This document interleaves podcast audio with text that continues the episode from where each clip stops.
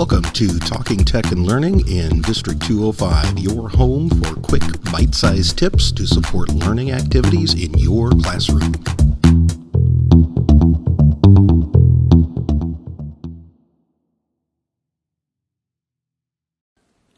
There's an odd perspective among many that adding an unfamiliar element to a classroom or school requires adding extra structures and rules to manage those new elements. Not only is that untrue, it is also unsustainable. In this era of dwindling resources and increasing needs, we in schools must be more flexible, more adaptable, and more creative than ever. Technology tools are constantly evolving and are becoming increasingly omnipresent in our students' lives. Banning devices from classrooms is not appropriately preparing students for their future. It is enslaving them to our past comfort zones. Incorporating devices into instructional activities is actually an opportunity for an educator to use his or her professionalism and creativity to create a more responsive learning environment for their students. The first step toward managing any learning environment, digital or otherwise, is to clearly state your expectations for appropriate behavior, including the use of digital resources when students are in your classroom, beginning on the very first day. So take a moment to establish what your expectations for student use of digital resources is going to be. How will you communicate those expectations clearly to your students? When and how will you model these for your students and how will you practice your expectations with them so that every student understands exactly what your expectations look and sound like? How will you reteach the expectation if, or most likely when, expectations are not met? Now, some might call these expectations rules. Um, I'm not a fan of that term. After all, rules were made to be broken, and that is never more true than among kids in classrooms. I prefer the term expectations. Expectations are things to be achieved, things to live up to. Expectations are also easier to state in positive terms, things that students can and should be doing.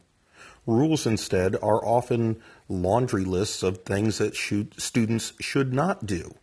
It is often easy to incorporate technology tools into a well crafted list of behavioral expectations, while lists of rules are often very finite because they focus on not repeating some undesirable behavior that probably created an unpleasant situation once or twice in the past. Adding new technology tools into such an environment may create the perception that even more rules need to be created resulting in lengthy and exhaustive lists of do not do's. Uh, again, this is both incorrect and unsustainable given the rate that technology tools change and become increasingly available in our students' lives. This is only one part of the classroom management trinity. Good classroom managers don't stop at a short list of broad behavioral expectations.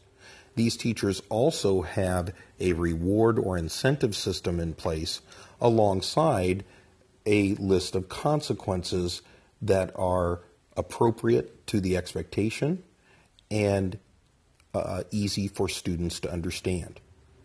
Have the students help you develop the incentives and the consequences. If they have a hand in creating those, they will be more likely to work within them. Then make sure that you are enforcing and rewarding these student expectations fairly and consistently throughout your time with the students.